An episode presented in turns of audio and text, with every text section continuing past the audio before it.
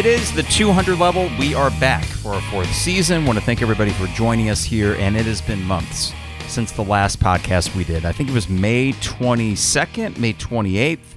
Matthew Mayer committed to Illinois basketball, and since then, it's been a quiet summer, but not necessarily in a bad way.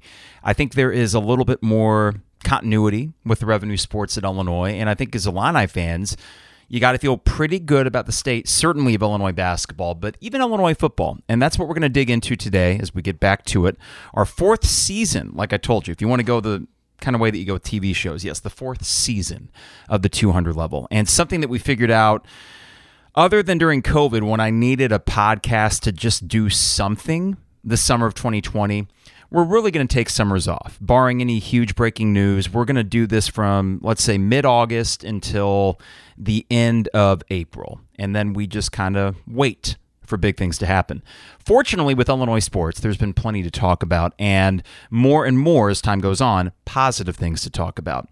And I'm starting to notice, and I don't know if you guys are in the same boat as I am, that with that little chill in the air, now that we're away from that heat wave that we had last weekend, which, by the way, we had a gig in the humidity last Saturday, and it was the hottest gig I've ever played.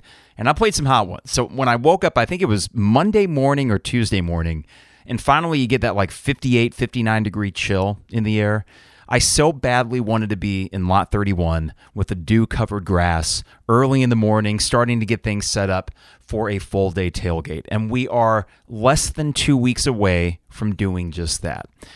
That's the first thing I'm excited about not, not even the on the field product, but really getting back into the tailgating thing, which for anyone that followed me back at 93.5 and all the way through the 200 level, whether it be concerts or sporting events, the tailgate, you can always be guaranteed to have a good time. I cannot say the same thing for whatever will happen inside of Memorial Stadium or State Farm Center, though at least with the latter, more and uh, more often good things have been happening for Illinois basketball.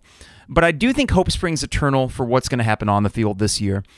I think as far as first years go, for coaches that I've seen as an Illini football fan, it is hard to beat what Bielema did, especially as it relates to previous Illinois coaches. Now, that is a low bar. The skinniest kid at fat camp analogy, which maybe is not one I should use because Bret Bielema is a big guy. Okay, that goes without saying. But when you look at what he did that first season, and even after, let's say the UTSA game, when a friend and I walked out of that stadium thinking, here we go again, uh, right, we still suck, was essentially the thought of all the 35,000 people or less that were leaving the stadium that night. We still suck. The Lovie Smith era is going to leave a long lasting stink on this program. And as the season went on, that wasn't necessarily the case. Now, what you did see, let's say the Rutgers game as an example, you saw that they were still capable of really just not being a good football team. I think the most egregious example actually was the Wisconsin game at home, which Wisconsin at that point was struggling and you felt like maybe you can compete in this game and they just absolutely worked you. Was it 28 to nothing? But the score was not nearly as indicative as how much of a, a blowout that really was. But think about this for last season. You get a big one at home against Nebraska to start the year, and a big one at home against Northwestern to end the year. I would say, all things considered, that that way is uh, to bookend the season like that is both good to start off with some momentum, but also leave a good taste in your mouth as you get into the offseason and hopefully parlay that into some recruiting successes. I know that Bielema is not lighting the world on fire with recruiting, but I have a little more faith that he kind of knows what he's doing and the kinds of players he's looking for. And as I look at this roster and, and kind of look at the two deep by position groups, I think to myself, for as much as I was worried about this season with departures and lack of depth from the Lovie Smith era, you're actually a little bit more stable than I thought. So maybe bookending the season with the big win against Nebraska at the start and then Northwestern at the end of it, that couldn't have hurt, certainly. But what came in between was a mix of good and bad, but mostly promising. And I think the games I really look at, of course, Penn State, that was a total anomaly. A nine overtime game, one of the most fun, ridiculous college football games I've ever seen, mostly because you ended up on the winning side of it. If Illinois had lost in eight overtimes, would we be feeling the same way? Of course not. But you got the win. And it felt great. And actually, that still feels pretty good in hindsight. That will be on Big Ten Network as one of those novelty replays every so often, as it should be. The Minnesota game was the one where I felt like this thing is actually trending in the right direction. And I'll take it one step further and say that the game at Iowa was equally as encouraging considering Iowa was a better opponent and you gave yourselves a chance to win. Now, why did you not win the Iowa game? Why did you not win the Rutgers game? Why were there other games that you should have won that you didn't? And if we really want to keep it simple, and I think we can, the Tony Petersen era was one year for a reason. There was a reason, actually, multitude of reasons why Bret Bielema decided to pull the plug that quickly. I think that says a lot. Um, and yes, it is a dog eat dog profession and uh, cruel and cold and calculating. That's what you have to be as a head coach. But I think anyone from a casual fan to someone that watched every single down last year, they knew that the offense was the issue. So that was hopefully remedied, and I'm excited to see what Barry Lunney Jr. does coming in from UTSA. Yes, Tony Petersen and not to throw stones at someone that is no longer here, but the Brandon Peters era, very much like the Wes Lunt era, left you wanting. No, Brandon Peters was not the sole reason that you lost games, but this is a sport where you have one position that's more important than any other. And actually, it's the most important position in any competitive sport quarterback. And Brandon Peters, while he had the measurables, he did not have the intangibles. And I'm excited to see what this team will look like with Tommy DeVito. I don't know much about Tommy DeVito. I do know that the one season he was healthy at Syracuse was better than any season that Brandon Peters had. And from you know the early reports out of camp, whether it be what I'm hearing from the Illini Inquirer guys, reading their stuff, listening to their podcast, the message boards, you know, all, all these things you're kind of picking up little bits and pieces. It does seem like Tommy DeVito has some intangible qualities that you've been lacking at that position. So we got a lot to talk about today. We're going to focus on the second season of the Bret Bielema era and at the end of it, I will do a game that Lonte and I popularized, if you want to say that, back in 2011, Dare to Dream. Now, in this edition of Dare to Dream, I will be fairly realistic. I'm not going to make any bold proclamations, at least as I sit here at the beginning of this podcast. Yeah, I don't think there will be any bold proclamations, but I do think there are reasonable expectations that you can put on this team, given the talent level, given the coaching staff. And I think being pleasantly surprised is actually on the table. I really do think that we can get out of the second season and feel pretty darn good about Illinois football. As an Illini football fan, I don't say that very often. Fool me once, fool me twice. Actually, in my lifetime, fool me seven, eight, nine times. But I feel like I'm older and wiser. I feel like I'm not going to go down that fanboy carp rabbit hole of years past, which I hope that the Twitter moniker is a little bit tongue in cheek that I'm not complete fanboy and I can actually be objective and rational and realistic about what this team is or what they should be. But yeah, I actually feel better about the state of Illinois football than I have in a long time. That being said, I will not make any eight or nine win predictions, so rest assured I'm not going to go that crazy. But stay tuned if you want to hear this very modest dare to dream for the 2022 season. That and much more. We're going to stick to football today as we get back to it here in the 200 level. Now, before we get too far into it, I got to thank our sponsors. Of course, DP Dough, they've been with us from the start. They've been with me actually since the T&J and Tane Carp days at 93.5. They just got done with their 15th year in operation on the University of Illinois campus, going into their 16th. And don't let it fool you that, okay, they're a campus location, students are coming back when am I going to get DP dough? Well, one, they deliver anywhere in Champaign Urbana, right? So you can be in your residence and let them bring a piping hot calzone to your doorstep. Or as you go to these Illinois football games, why not take the walk up First Street? I've done this before. Take the walk up First Street. You got a calzone waiting for you. Hit up the bars after that, after you get some sustenance in your belly right? That sounds like a pretty good time after Illinois beats Wyoming, right? See, I already gave it my prediction for that game. DP Dough online at dpdough.com. Again, they deliver anywhere in Champaign Urbana. That's dpdough.com. All right, also got to thank State Farm agent Brian Hanson. He is my guy. Brian is my guy.com. And I cannot say enough about him as an insurance agent and but also a person. And that's kind of what you want in matters of insurance. You want to trust the individual that's working for you. And Brian has been great with my wife and I. Um, auto, homeowners, they take care of us at State Farm. You know you're going to get low prices, but it's the service that really sets Brian apart from the competition. So go online to brianismyguy.com. That's State Farm agent Brian Hanson. Rector Construction. Okay, so these guys, they do exterior home projects. So go to rectorconstruction.com today and get a free estimate. Isaac Ambrose, of course, he worked there. He has a new gig now, but he's still good friends with a lot of the Rector Construction guys. We appreciate their support. They've been with the podcast coming up on two years now. That is rectorconstruction.com for a free estimate. A free quote on your next home exterior project, rectorconstruction.com. Now, we have a new sponsor. Dogtown Heating and Air. Now, part of the reason I love these guys is they are based in Paxton, which is where my dad is from, and which is also the location of Just Hamburgers, the best hamburger joint in the state of Illinois, maybe the Uni- United States of America. But uh, Dogtown Heating, Heating and Air, and Cody, I, I apologize. I am going to read the copy the first time as I gradually kind of get used to um, all the great things that these guys have to offer. Now, with football comes fall weather, as you know. So call your friends at Dogtown Heating and Air and Plumbing to get a jump start on your furnace maintenance for the upcoming winter. Kara and I are going to do that because our furnace is kind of old. Now, they're also currently running deals on indoor air quality products to help with seasonal allergies.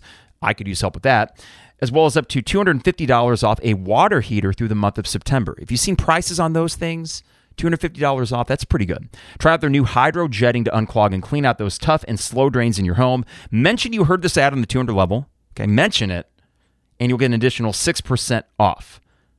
Why 6%? Because that's how many wins they think Illinois is going to get this year to get bowl eligible. Dogtown Heating and Air Plumbing, Heating, Air, and Plumbing, excuse me, guys, your home's best friend. So, Dogtown, thank you guys for joining up. And uh, these guys serve everywhere Champaign, Urbana, St. Joe, Mahomet. Just because they're based in Paxton doesn't mean they can't serve your residents. So, give them a call today. All right. Last and not least, I want to thank Fourth and Kirby. They are not a sponsor anymore because, unfortunately, they are shutting down their online marketplace. These guys have been in operation, I think, for about five years, and they were with us from the start of the 200 level.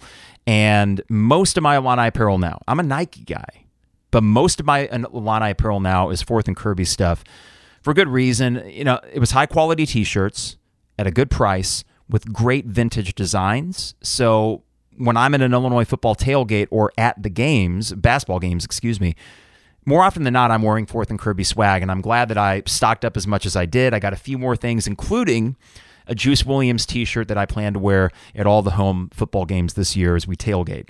So here's what you can do. I know they are shutting their doors, but if you go to fourthandkirby.com, they're just getting rid of their inventory. So last time I checked, it's 20% off everything. Um, but I really want to thank them for, of course, being partners with the 200 level, but just as an Illini fan and someone that likes cool Illini swag.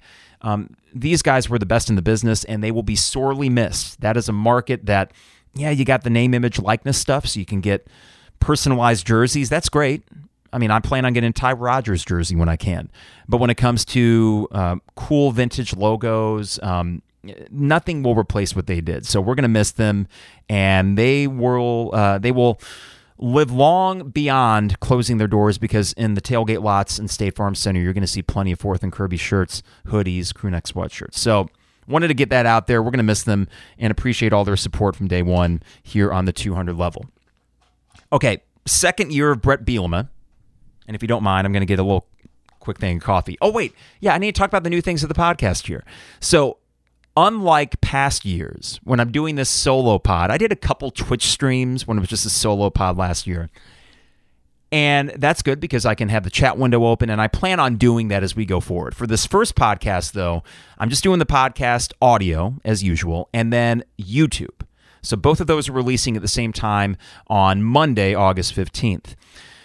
Now, this YouTube channel subscribe to it. We've already gotten quite a few in the first few days of putting this up there, and uh, the YouTube channel will have every podcast going forward. So it will stay up there in perpetuity. Thing about Twitch is that they only stay up for, I think, seven to 10 days, and then they take them off. So every 200 level going forward will have a video component. If YouTube is your thing, and that's how you listen to podcasts, interviews, radio shows, whatever it may be, we're up there now. So find us. And one thing with that if I misspeak, if I stumble over my words, or if I lose a train of thought, there's no hitting the pause button now. So I am losing that safety blanket. And that also means that occasionally you'll have to hear me take a quick drink of coffee or water. So, mm, that's good stuff. Okay. Isn't that just fascinating podcasting right there? Second year, Bret Bielema. Let's go back real quick to the second years of previous Illini coaches. Lovie Smith, second year, coming off of a three and nine campaign. It actually got worse before it got better. Two and ten. And as bad as the first year was with Lovie Smith, the second one was just utterly depressing. If I recall, there was a game against Rutgers at home, and I felt like that was one that you had to get. And of course, they didn't get it. And it was just this reminder that not only are you bad, you are absolute bottom barrel of the Big Ten bad. That was the second year of Lovie Smith. There wasn't a lot of hope on the horizon. Can't say second year for Bill Cubit. That was a one year deal, so we'll skip that. But second year, Tim Beckman was oddly enough kind of an entertaining four and eight year. Yes, there were terrible games. It was the Beckman era after all. But as Harry Black would tell you, Tim Beckman got better each and every year. And that is a fact. Two, four, and six wins. In that second year with Tim Beckman, as bad as the low points were, you also had a somewhat competitive game against Washington up in Chicago at Soldier Field. I was there for that. That was a lot of fun, actually, now that I think about it, despite ultimately losing by 10, 11 points, I think. Now, of course, that was outdone in Tim Beckman's third year when they lost at Washington. And he said, what, we were 17 plays away from maybe winning that game. But the second year Beckman also included a really close call at Penn State that I think went to overtime. I was broadcasting a high school football game with Justin Taylor on ESPN 93.5. It was a playoff game at Unity. And following the score on my phone, and I thought, oh my God, Illinois could win this game. I think that would have gotten them to four wins at that point. And then I guess a bowl game might have still been on the horizon, though a long shot, right? So there were moments in that second year with Tim Beckman of excitement, but of course, a lot of low points and games that you just got the doors blown off of you. So nothing too impressive. Ron Zook, the best two win season I will ever see as an Illinois fan. Two wins, two and nine or two and 10 culminating with a very close loss at home to Ohio State late in that season. This is 2006. That was a harbinger of things to come because the next year you go 9 and 3, make the Rose Bowl and beat Ohio State at their place. So you started to see as that season wore on, the team didn't get worse, they got better. There were a few frustrations, of course. There was a loss at home to Indiana, one of the first times I think that Ron Zook inexplicably went for two points when there was no need to go for two points, but ugh, that's neither here nor there. Ohio with Frank Solich, who had just come off of his Nebraska job. He had gotten fired a year or two before. Frank Solich in Ohio comes in. They beat Illinois at Memorial Stadium. So, yeah, there were low points, but overall, that was a sign of improvement uh, with that program, and we saw good things happen in year three. So, the best two win season I've ever seen was the second year of Ron Zook. Second year of Ron Turner. This is early on in my fandom. I think they were three and nine, right? They got that win at home against Middle Tennessee State. And I think the fans rushed the field. Was not going to games yet in 1998. It actually took the 99 season, his third season, to get me really interested. My dad and I to get season tickets, which we've had since 2000. That's all I can remember in my lifetime. Of course, Lou Tepper probably had an underwhelming second year. He had an underwhelming tenure, considering the talent that he inherited. John Mackovic, Mike White, Mike White, et cetera, et cetera. All this to say, second years don't tend to go so well for Illinois football coaches.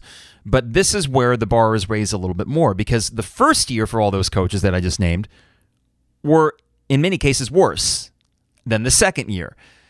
The first year for Bret Bielema, in contrast to that, was encouraging. And I think that the Northwestern blowout at the end of the season, as bad as Northwestern was, that was a sign that, wait, we actually have a competent staff that knows how to maximize the talent on the field. That is something that, as an Illini fan, I've not felt for many, many years. And actually, if I if I'm really being honest, in my entire lifetime, I've never had this much confidence in a coaching staff. With Ron Turner, early on, I think we all felt like, well, maybe we got this sort of um, journeyman co- uh, coordinator that became a really good head coach at the college football level, but we got the rug pulled out from us in 2000 with the five win season, and also in 2002 with another five win season. He could never stack consecutive winning seasons, and that tells you there was something amiss with the coaching staff. There was not enough consistency there. I feel like there is with this coaching staff. The fact that you retained Ryan Walters, the fact that you were able to go out and get a Barry Lunney Jr. to replace uh, Tony Petersen, and also the fact that Bret Bielema, as I mentioned earlier in this podcast, had the balls to get rid of his handpicked offensive coordinator a year in. Now, Bret Bielema should still be held accountable for hiring Tony Petersen in the first place. I mean, I think so at least. Uh, let's see here. Okay, good. Sorry, I'm still working with technology here. I got uh, all these different studio things working, and that was the temporary pause there. So going into the second year, I do feel fairly confident that th- this thing is heading upwards. Maybe not at a trajectory that is, you know, exponential or something that you would be really, really pumped about, but slow and steady, right? Slow and steady. And if you started at five and seven with a team that was very flawed, especially on the offensive end, six and six is not outside the realm of possibility. Now, let's start with some of the factors on the field in terms of position groups that make me feel fairly optimistic heading into this season. First and foremost, quarterback. Now, not to say addition by subtraction, but Brandon Peters left everybody wanting. That didn't work. It maybe should have worked, but I can't really fault the guy considering he had Lovie Smith and Rod Smith for a little bit of it, and then he had one year with Bret Bielema and Tony Petersen. And, and listen, Tony Petersen didn't do Brandon Peters any favors last year either. But Brandon Peters was someone that for every tantalizing play he would make, there would be three or four missed throws where you'd think, is this guy some sort of knucklehead? He's not. He's a pretty smart guy, but for whatever you need on the football field to be a winner, for lack of a better term, he didn't have it. Not saying Tommy DeVito does, but I can't imagine he's going to make you want to pull your hair out as much as Brandon Peters did. And I don't know about you, but I got really tired of the Brandon Peters thing. I really did. The same with the Wes Lunt era. It's not their fault so much as just uh, an overall vibe that you get. Like, I'm just not having fun watching this guy. And I wasn't having fun watching Brandon Peters. Everything coming out of camp so far seems to indicate that Tommy DeVito is actually kind of a fun guy to watch, that the players really enjoy playing for this quarterback. And there is an intangible quality that you need where you want the offensive line to protect their guy. You want the running backs and the wide receivers and even the guys on the defensive end to think we can rally around this guy. If Tommy DeVito has just a little bit of that, you immediately upgrade it at the quarterback position. Because when it comes to the measurable things and what he can do in terms of throwing, we know for the healthy year that he had at Syracuse, the guy's got talent. If he stays healthy, he should be an upgrade from Brandon Peters. Keyword should but I feel pretty high on that, and that's also kind of an indictment of what Brandon Peters was. Okay. That's one reason to be optimistic. Another reason to be very optimistic is you have one of the best running back stables in the conference. That is not hyperbole. Chase Brown, if he were on a Michigan or Ohio State, would be getting national recognition. The kid is an absolute stud. There were games last year where he was averaging eight to nine yards per carry. Then you got Josh McCray as the backup, and we only saw glimpses of that last year. A few really good games, especially as we got into what late October, early November is when McCray turned it on. And then you feel good about a Reggie Love as a third back, and you can go down the list and you have some good talent there. Plus, you have the Bielema factor, which has always produced productive running backs. So you feel good about, better, I should say, about the quarterback. You feel great about the running backs. Wide receiver, of course, is the question mark. Now, I love Isaiah Williams. It sounds as if he's also going to return kicks and punts, and I say, why not? Get the ball to the playmaker, including on returns. And a return touchdown could be the difference between a five and a six win season, depending on the game.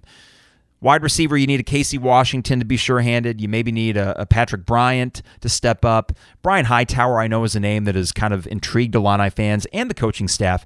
So maybe you get a surprise breakout candidate Tight end, you got Luke Ford. And there was one guy, was it Tip Runyon? Oh, gosh, I'm, I'm screwing up the name here. All I know is that Jeremy Werner is especially high on this kid from South Dakota. And I will look up the name for the next podcast. My apologies for that. Who was a walk on, but got a scholarship. He's really built up his body. He's a good blocker, pretty sure handed, and could be the next sort of rags to riches story. And you see that on occasion in college football. There are really feel good stories about these kids that got to bust their butt and then they get their opportunity and they really shine. I could see Luke Ford having a big season. I, I hope that we finally, after all these years of Illini fandom, all these talented tight ends that have come and gone, Michael Hoomanawanui, Jeff Cumberland. I mean, th- those are just a couple from the Zook era, but there were more. And it always felt like they were underutilized. And in this football landscape where you see absolute stud tight ends. Why can't we have ours? And maybe we have a little bit of a breakout season in terms of production from a Luke Ford this year. So I feel okay about tight ends. Overall, the offense, if you were to say, you know, Your confidence level between a one and a 10, I'm going to put about a six and a half. And you can round that up to seven if you want to. They are not going to be spectacular. I think we know that. I think they can be serviceable, though. And I think when you have a good running back, or a good running back, a great running back like Chase Brown, they can do everything, and a workhorse behind him like a Josh McCray that can get you those three, four yards when you need to on third and shorts. Remember when Tony Petersen, for whatever reason, refused to run Chase Brown or um, McCray on third and shorts last year? There was the Rutgers game at home. There were these third and twos, and it was Jakari Norwood who was fine but Petersen was not giving the ball to his studs to get the first. Ugh, I'm not going to go there. He's gone. Okay. Six and a half is my confidence level for the offense. I can work with that. Last year, the confidence level was like at a three. Why is my confidence level that much higher this year? Barry Lunney Jr., which I liked what I saw with UTSA. I know small sample size, but this is a pretty highly regarded guy in college football. And the fact that you have a quarterback that is intriguing Brandon Peters never really intrigued me after I saw the first season. I know you went to a bowl game, but I remember just kind of lambasting Bob Asmussen for his article. Well, maybe Brandon Peters could be a Heisman Trophy winner. No, no, he's not. It was never going to be, but uh, he never he never intrigued me that much. Okay, so maybe Tommy DeVito. Maybe we get lucky. You know, I, I this is one thing too that I'll get out of there an element of luck is always a play here. Last year, that Illinois team, if you replayed that season 10 times, they probably end up 5 and 7, but in a few different ways. But the luck factor could have pushed you to 6 and the luck factor could have pushed you back to about 4 wins too. Maybe not less than that because I think the team was better than let's say a 3 9. So, luck will play a role and of course injuries are a huge part of that but also just certain bounces that go your way in games. And if this team can get a little bit of luck, I don't think six and six is outside the realm at all. And in fact, I think with a little bit of luck, they might even be able to inch their way just past that. I'm kind of teasing the Dare to Dream segment. So, confidence at a six and a half out of 10 for the offense. That's reasonable, right? Offensive line, I didn't mention them. I mean, you do have Palczewski back. You had Julian Pearl. So those are two returnees that you feel great about. You got some transfers that you feel can really solidify a line that we were all worried about. The key, of course, is if you get injured on the line there's a major lack of depth, and that's always the concern. So, six and a half for offense. What about defense? Well, with Ryan Walters there, immediately my confidence is higher. You feel great about your rushing ends in Newton um, and Randolph, who last year, especially in November, were just absolutely unconscious. And I know Calvin Avery is someone that we've kind of waited on at nose tackle, but maybe he has, maybe if not a breakout year, just a solid, consistent year. That's really all that you need from him linebacking core. I really think that Tarique Barnes is a pretty solid guy. I wish Tolson were back for one more year, and I know he decided he wanted to try the pro ranks. So we're going to miss that because he was as sure of a tackler as he could get. But Tarique Barnes has a bit of explosive playmaking ability. CJ Hart, who did so much in that Nebraska game, if he can stay healthy, you feel pretty good about those two. Um, Randolph, which I, I, sorry, not Randolph, but Coleman and I know with this 3 4 defense, not technically a linebacker, you know, but Seth Coleman is, of course, a factor that was really starting to come on, it felt like last year, too. But the strength of that defense is the defensive backs. And that's without Kerby Joseph. We saw the crazy year that Kerby Joseph had from not even being in the two deep, I think, when uh, when practice started last August, and then by the end of it, an NFL draft pick. He's with the Detroit Lions. Was it second or third round that he got picked? That is a testament to Ryan Walters. It's a testament to Bret Bielema. Um, that defensive back group is still really good. And Devin Witherspoon stands out at cornerback, and Sydney Brown at safety, a hard hitting safety, a playmaking safety. They're kind of the leaders of the defense. And what I like about this is I think to previous good Illini football teams, which in my life I can probably count on one hand, and that's not hyperbole. And often the common denominator is strong defensive backfields. Go back to the Sugar Bowl year. One of my favorite seasons. Actually, if I think about it, as much as I love the Rose Bowl season because I was at the University of Illinois, the Sugar Bowl year I like a little bit more. That team was just so easy to root for. Bunch of seniors. Kurt Kittner as a senior quarterback. 10 and 1 in the regular season, outright Big Ten champions. And what was your defensive backfield? I'll never forget. I'll always remember these four guys it was Eugene Wilson and Christian Morton at cor- cornerback, and your safeties Bobby Jackson, Muhammad Abdullah. That was a great defensive backfield, and that really kept everything in front of them for a defense that was bend, not break under Mike Cassity that year. They got a lot of turnovers, to their credit. Uh, but I think in terms of yards given up, they were not one of the better teams with that. Maybe scoring defense, they gave up about 21 points a game. They were not like the 2006 Chicago Bears, but that defensive backfield often made plays that helped you win games, including was it the Eugene Wilson interception at the end of the Penn State game that wrapped that thing up. So that was the 2001 backfield. The 2007 backfield included, let's see here, Vontae Davis, Dere Hicks, Justin Harrison, and Kevin Mitchell. I love when teams have good defensive backfields. There's something so exciting about watching corners and that there's you know when they're just doing man-to-man coverage that's especially exciting but there's something even more exciting about watching safeties sort of prowl and we saw that last year in spades with Kerby Joseph and the crazy playmaking ability that he had but Sydney Brown has that as well and also as a run defense safety the way that he can get in the box and make tackles uh, I feel great about the defensive backfield. I'm pretty sure that Ryan Walters and Bret Bielema do too. So that is probably the strongest position group on the entire team, and that's okay. I mean, that that actually um, is something that will, like I said, help you keep things in front of you, and that's what Ryan Walters' defense did so well last year.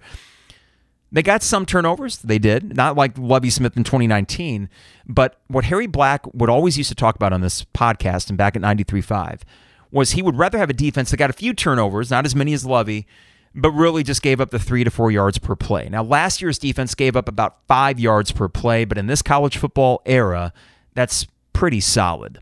And only about 21 points a game, that's that's good.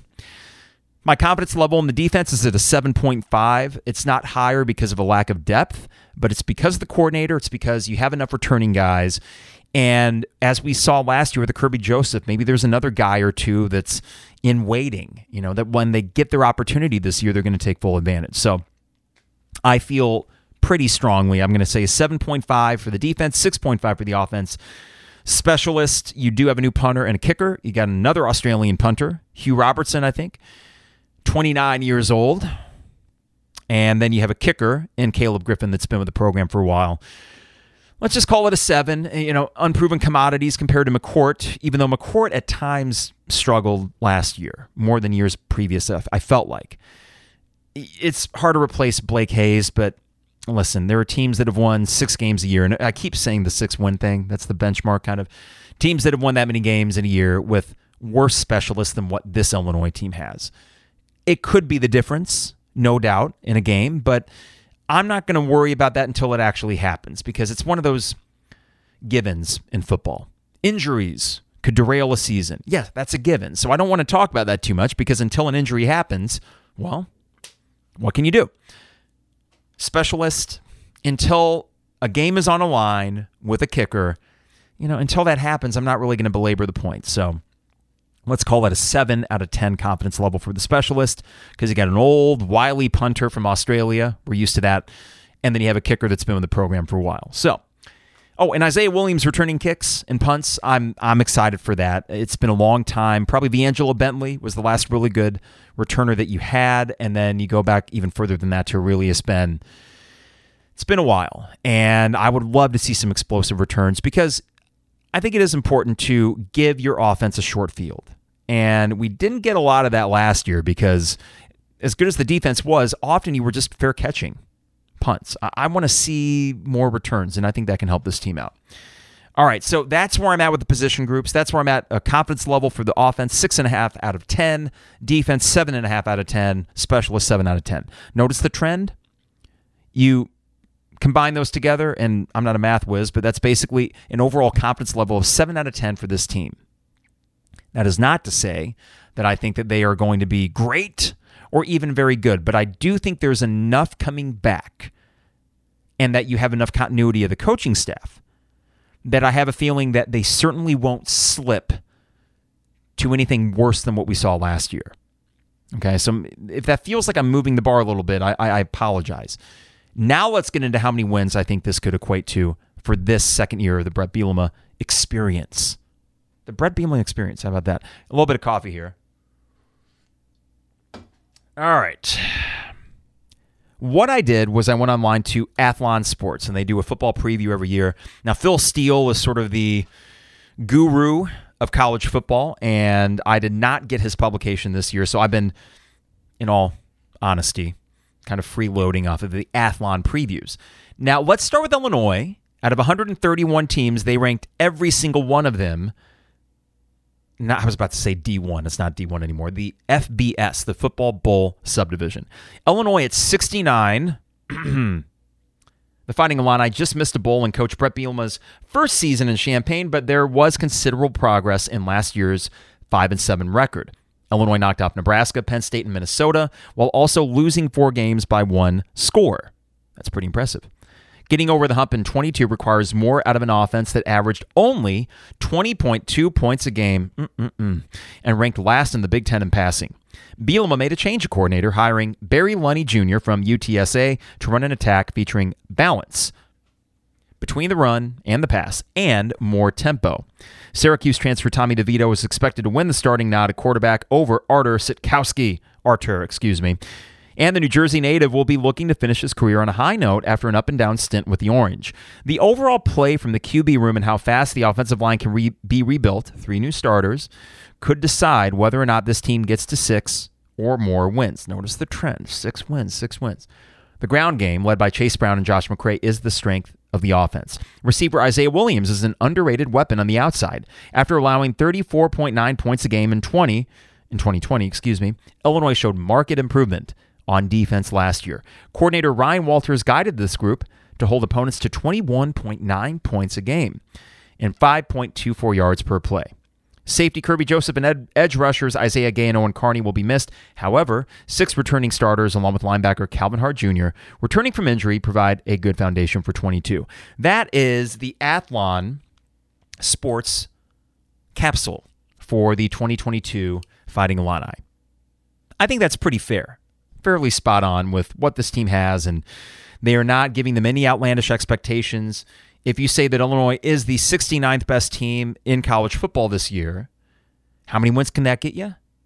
Let's talk about that.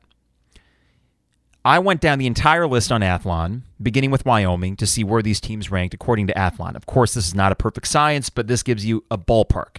Wyoming came in at 97th. Indiana after a two win season, comes in at 83. Virginia, after losing basically all of their defensive players, comes in at 63. Wisconsin, 19, seems about right. Iowa at 32. Minnesota, 38. Nebraska, 53. Michigan State, 14. Hmm. Purdue, 31. That's pretty impressive. Michigan at 6. And Northwestern at 82 here's how I'm breaking down the season. Now, now Chattanooga was not in there. Are they FCS? I forget, but the game would still count all the same to your win loss record. I have four groups that I came up with must win games, should win games, swing games, and eh, probably not going to happen. Let's begin with three games that are probably not going to happen if we're being honest with ourselves. Wisconsin, and that is at Wisconsin this year. Michigan State, that is at home, and Michigan. Now, out of those three, I would say that Michigan State is the one opportunity for an upset. I do not fully buy Mel Tucker, especially at 10 million a year or whatever it may be. But I also am not counting on that to be a win because I think the talent level for them is still significantly better than you. It does come later in the season, though. So, out of the three games that I would say not going to happen, Michigan State would be the one that I say maybe there's a chance. Maybe. I got five swing games. Five. Virginia, they come in at 63rd on the Athlon preview. Iowa, they come in at 32nd. Remember, you're 69th. Minnesota comes in at 38, Nebraska at 53, Purdue at 31. Here's the good news. In the so called swing games, four of the five are at home. The one that's on the road, Nebraska. And they are the weakest of the bunch and I I don't trust anything with Nebraska. But the problem with that game and why I actually don't feel good about it this year, can lightning strike three four times in a row? what has Scott Frost beat Illinois? I have to rack my head here. You beat them at home last year. The year before that, Lovie Smith last year, you went in and smoked them. And in 2019, uh, oh, 2019 was when you gave up 700 yards to Nebraska. That was it. Scott Frost does have a win against Illinois. How about that? Oddly enough, that's the swing game I feel worst about. Virginia, Iowa, Minnesota, and Purdue, all home games. Out of those, oddly enough, call me crazy, I feel worse about Purdue. I know they're losing David Bell. I feel like maybe Brohm has finally figured some things out. I actually feel pretty good about Virginia, and I think you split Iowa and Minnesota. If you can get two of the swing games, you got a shot for six wins. If you can get three of those five games, you're going to get six. Here's why I have two should win games Indiana at Indiana, second game of the year, but you will already have a game under your belt. It will be there first. It's a Friday night, 7 p.m. game in Bloomington. I think you beat Indiana. I think he beat Northwestern at the end of the year. Now, I know that as Illini fans, we are trained to be worried about that rivalry game, but fear not. I, I think that Northwestern still stinks. And we finally have a coach that realizes how to beat Pat Fitzgerald is not rocket science. I don't know why it was so hard for Lovie Smith and it was so hard for Tim Beck. Well, actually, Tim Beckman did get one win against Northwestern. Uh, I don't know why it's been so difficult for this program to do that, but I think Bret Bielema actually knows that, hey, it doesn't take a genius to beat Pat freaking Fitzgerald. So I think you get the Indiana Northwestern wins. And here are the absolute must wins 100%. Put them in your back pocket. And if not, we got major issues Wyoming and Chattanooga that's not even in this ranking. Okay. If I give you the two wins in your pocket with Wyoming and Chattanooga, and I give you the two wins with Indiana Northwestern, that gives you four. I know it's not always as easy as this, so I get it. But this is where the swing game, the five swing games that I marked down, are really the tale of the season. Virginia at home, the third game of the year. Iowa, the fifth game of the year in early October. Minnesota, which is the week after that in October. At Nebraska, which comes right after Minnesota and then Purdue, which is the week after the Michigan State game. Let's just go from game 1 to game 12. You beat Wyoming 1 0. You beat Indiana 2 0. I think you beat Virginia. I do. I I look at last year's game and I don't throw it out the window completely, but Illinois had still not figured things out defensively. If they played that game again in late October, early November, I don't know if Illinois beats that Virginia team, but I think it's closer. Virginia's defense is probably going to be absolutely terrible. In fact, this is from the write up on Athlon.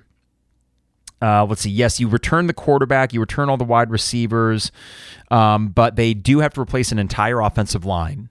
That's not easy to do. And then on the other side of the ball, defense. Virginia struggled to generate pressure. They allowed too many big plays and they surrendered 34 points a contest, 6.8 yards per play in ACC matchups. This unit also ranked last in the conference versus the run. Well, guess what Illinois is great at? Running the ball. It was early in the year last year. Um, it's the Brandon Peters, Tony Petersen effect. We're, we're done with that. We're exercising the demons. I think you start 3 0. How about that? Wisconsin, okay, you're three and one, and uh, I, just hope for a competitive game, sort of like the at Iowa game last year. Wisconsin, despite the upset back in 2019, that is border bordering on just comedy when we play them, and not in a good way for Illini fans. It's, it's not fun. Maybe Bret Bielema can exact a little bit of revenge for the embarrassment that was last year's Wisconsin loss, but that's probably not going to happen. And you know what? That's okay you get a major opportunity the following week at home against Iowa. I'm going to get a little bit weird here. The Iowa Minnesota 1 2 punch in early October. I think you beat Iowa and I think you lose to Minnesota. In essence, I think you split those games. You get one of them. And I think the law of averages tells me that we are bound to beat Iowa sometime. This isn't because I think that Minnesota is actually better than Iowa. I don't just college football is weird. Last season for Illinois was weird. We beat Iowa but lose to Minnesota. we, you know, just when you start to feel really good and you're four and one after beating Iowa, and then you're reminded you weren't great. You're better, but you weren't great, and you lose to Minnesota. Four and two. I'm still feeling pretty good about this. But then Nebraska. Hmm. I told you earlier I don't feel great about this game. I'm going to say four and three. That Scott Frost, desperate, and let's say he's probably middling at three and three record or something at this point. I don't think he's a good coach. I mean, I, I I'm glad that they kept him for an extra year. I don't think it's going to work out long term, and that's a pretty easy prediction to make. Nonetheless, there are worse coaches out there, and there are worse offenses, especially. I just feel like that could be a weird game that gets away from you a little bit, and all of a sudden we're freaking out a little bit. We're four and three, with Michigan State coming to town. Is that right? Four and three. Oh wait, I missed Chattanooga, guys. I'm sorry. yes, you beat Chattanooga. We're five and three after a loss at Nebraska. Oh my God, can you imagine that? Five and three with Michigan State coming to town, even after a loss against Nebraska. I said earlier, excuse me, and I believe this, that Michigan State is your best upset opportunity. Not just because it's a home game, but because, one, the last two times he played Michigan State, you beat him, and Lovie Smith was somehow able to do that.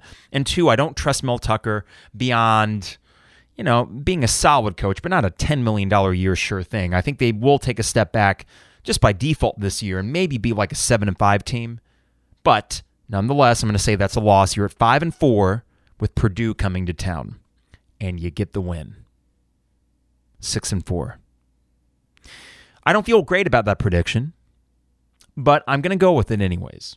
Because last year you should have beat Purdue at Purdue. David Bell wasn't playing for them then. He's not going to play for them now. Illinois' defense started to come around at that point in the season and had a way to deal with Jeff Brohm's offense. I think you beat Purdue.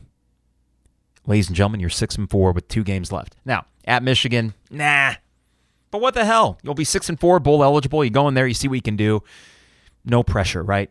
And then finally, Northwestern, you end the season on a high note, seven and five, beating Northwestern at Evanston. This schedule is doable. And the more you read these teams' capsules, if you go to Athlon or if you read the Phil Steele preview, Wyoming lost a bunch. So a game that you were kind of maybe puckering up about a little bit when you saw that on your schedule. You shouldn't. You should beat them. And if not, DEF CON 1 in week zero. And I hope that's not the case. And actually, I just came up with the podcast title If You Lose to Wyoming, DEF CON 1 in week zero. There we go. Indiana, I, am not sure what to think about Tom Allen and that program. I love that you have a game before they even get a game under their belts. So you, I know it's six days later. I'm not too worried about the short rest by you know 12 hours or whatever it may be. I think that you go in there get that win. Virginia, same thing. Yeah, the games that I there's only three games that I'm just going to cross off: Wisconsin, Michigan State, and Michigan. And even the Michigan State game, I don't feel like that's out of the realm. Seven and five. Now you may be asking yourself, why, fanboy carp, if that's how you think of me, why would you do this to yourself again? Consider Dare to Dream back in 2011. Lonte and I predicted that Illinois would go 9 and 3. And you know what? They should have. They should have went 9 and 3. They started 6 and 0. We were looking really smart about our Dare to Dream prediction, and then we got zooked. Not our fault. I think Lonte and I were right, except for the fact that we weren't. Uh, but nonetheless, our um, our idea was coming from a pretty solid footing. Seven and five would be amazing and it's doable. So why the hell not do it? Six and six, I'm still over the moon. Give me any crappy bowl game. If it's in Detroit around Christmas time when we go up to see Kara's family, I'm going. I'm going to Little Caesars Bowl. I would love to do that. So overall, as we go into year two, you heard it here first. The first episode of the fourth season of the 200 level, seven and five in Bret Bielema's second year. That would get him at a 500 record through two seasons. There was something that would always bother me in previous Illinois regimes. Ron Turner, Ron Zook, they would always get so far behind with a ton of losses in their first couple years. And even during a good season, they would show their overall record and it would look terrible. So I want to get to that place where we're looking at the overall record for an Illinois coach and it's not 12 and 24, but hey, hey, in year four, they're actually getting it going a little bit. No, no, no. It, it looks embarrassing. So I'm kind of glad that we started five and seven, where it wouldn't take much for Bret Bielema to acquire a winning record. In fact, if he can go 3 and 0, and I think they can, all of a sudden you're 8 and 7 in your first 15 games as Illinois football head coach. That's pretty good. Dare to dream? No, I think it's realistic. And I'm excited to get this going and excited to get the 200 level going again. And that is the first episode back. So, what are we going to do going forward? Well, this week might be a little bit quiet. Um, I'll certainly be back this weekend, but school is back in session. I'm excited to get back to it, but first weeks are always crazy. So, I wanted to get this podcast out on Monday for, for all of you. But we will have at least another couple episodes before the first game of the season. Maybe we'll try to get a special guest to come on, whether it be Trevor or Isaac, and just talk with somebody else about what they think could happen this season. But overall, I'm feeling good. I'm ready to get to Lot 31 on August 27th. Come say hi. If you see me, we, are going to have an Illinois and Michigan State flag um, to represent both me and my wife's alma maters. And we'll be there every Saturday. And this season, actually, last year, we turned the tailgate into something where you never had to go in the stadium. And to be honest, I don't always love going in the stadium because it's a four hour commitment. Essentially, it's a four hour commitment. I'm going to be in there for the Wyoming game. I'm excited to get back in the stadium. In fact, I went for a run this morning, and you can sometimes run the what are the, the cantilevered um, walkway things, and it's great the incline and the decline. And I decided to do that on the east side of it today and went up to the balcony, looked down the field, new turf, looks great. It's a beautiful stadium, and it's amazing the difference it makes when a first year head coach goes 5 and 7 as opposed to 0 and 11 or 3 and 9, things we got accustomed to because there wasn't any excitement after that. Well, there is genuine excitement now, and it's not palpable. It's not like there's this crazy buzz in the air. But I think if you're an Illinois football fan, and you would be if you're listening to this or watching it on YouTube, yeah, you're you're excited to get back to it. And last year gave you enough to hold on to to say, I think we got guys that know what they're doing. And as an Illinois football fan, that's more than I can say for most of my existence as an Illinois football fan. Hope springs eternal and let's get going. All right, a quick reminder the 200 level brought to you by DP Dough I'm online at dpdough.com. They deliver anywhere in Champaign Urbana right to your doorstep, or you can pick up at their location on Green Street. This is not just great for late night snacks, which I, it is certainly great for late night food or after a tailgate. Nothing will give you the sort of a base of carbs and cheese and tomato sauce that a calzone from DP Dough will. But it's also great for business lunches. That's become a really big thing for them. So order in for you and your coworkers. Um, they'll get it there in time. They'll get it there quick, and they have any kind of custom calzone that you want, or some of their favorites. My personal favorite, the Maui Wowie ham pineapple. I know that's kind of sacrilege on pizza for some people, but for a calzone, it's delish. dpdough.com. All right. Got to thank State Farm agent Brian Hanson online at brianismyguy.com. Life, auto, home, business renters, you name it. Brian is my guy, and he can be your guy as well at brianismyguy.com. Rector Construction online at rectorconstruction.com for all your home exterior projects. These guys are the best, and they're also great at giving back to the community.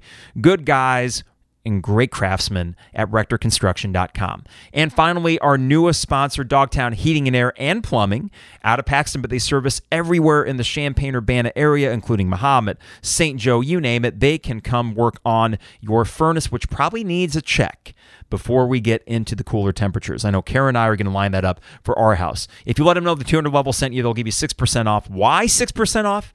Because they think Illinois is going to get six wins for a bowl this year. I think that is a reasonable expectation. So thank you guys at Dogtown Heating and Air and Plumbing, Cody and the fellas over there. All right. I forgot to say these guys. Illini Inquirer, Champagne Showers Podcast Network. Thank you guys for being partners with us. Thank you, listeners, for returning and viewers who might be watching us on YouTube. We will post every new episode on YouTube. Be sure to subscribe, and that way you will get notifications whenever we post one up there. The podcast will always come out first, but I should be able to get the video component up not long after that. At least, at the, at the most, I should say, 24 hours after any time the audio would be uploaded. So we'll try to be quick as we can. We'll get the Twitch thing going again as well. All right. In the meantime, everybody, have a great week. Uh, I'm not sure when I'll be back. Certainly this weekend. Um, this week might be tough. We do have a gig on Friday, if I can put a cheap plug in there. Decadence is going to be at the Rose Bowl in Urbana from 8 to 10 on Friday. So come check us out. We're going to put on a good rock show for you. And then this is it. Just one more weekend until we get to Illinois football. Week zero is upon us. All right, everybody. In the meantime, stay safe, stay healthy, and we will see you soon. It is the 200 level.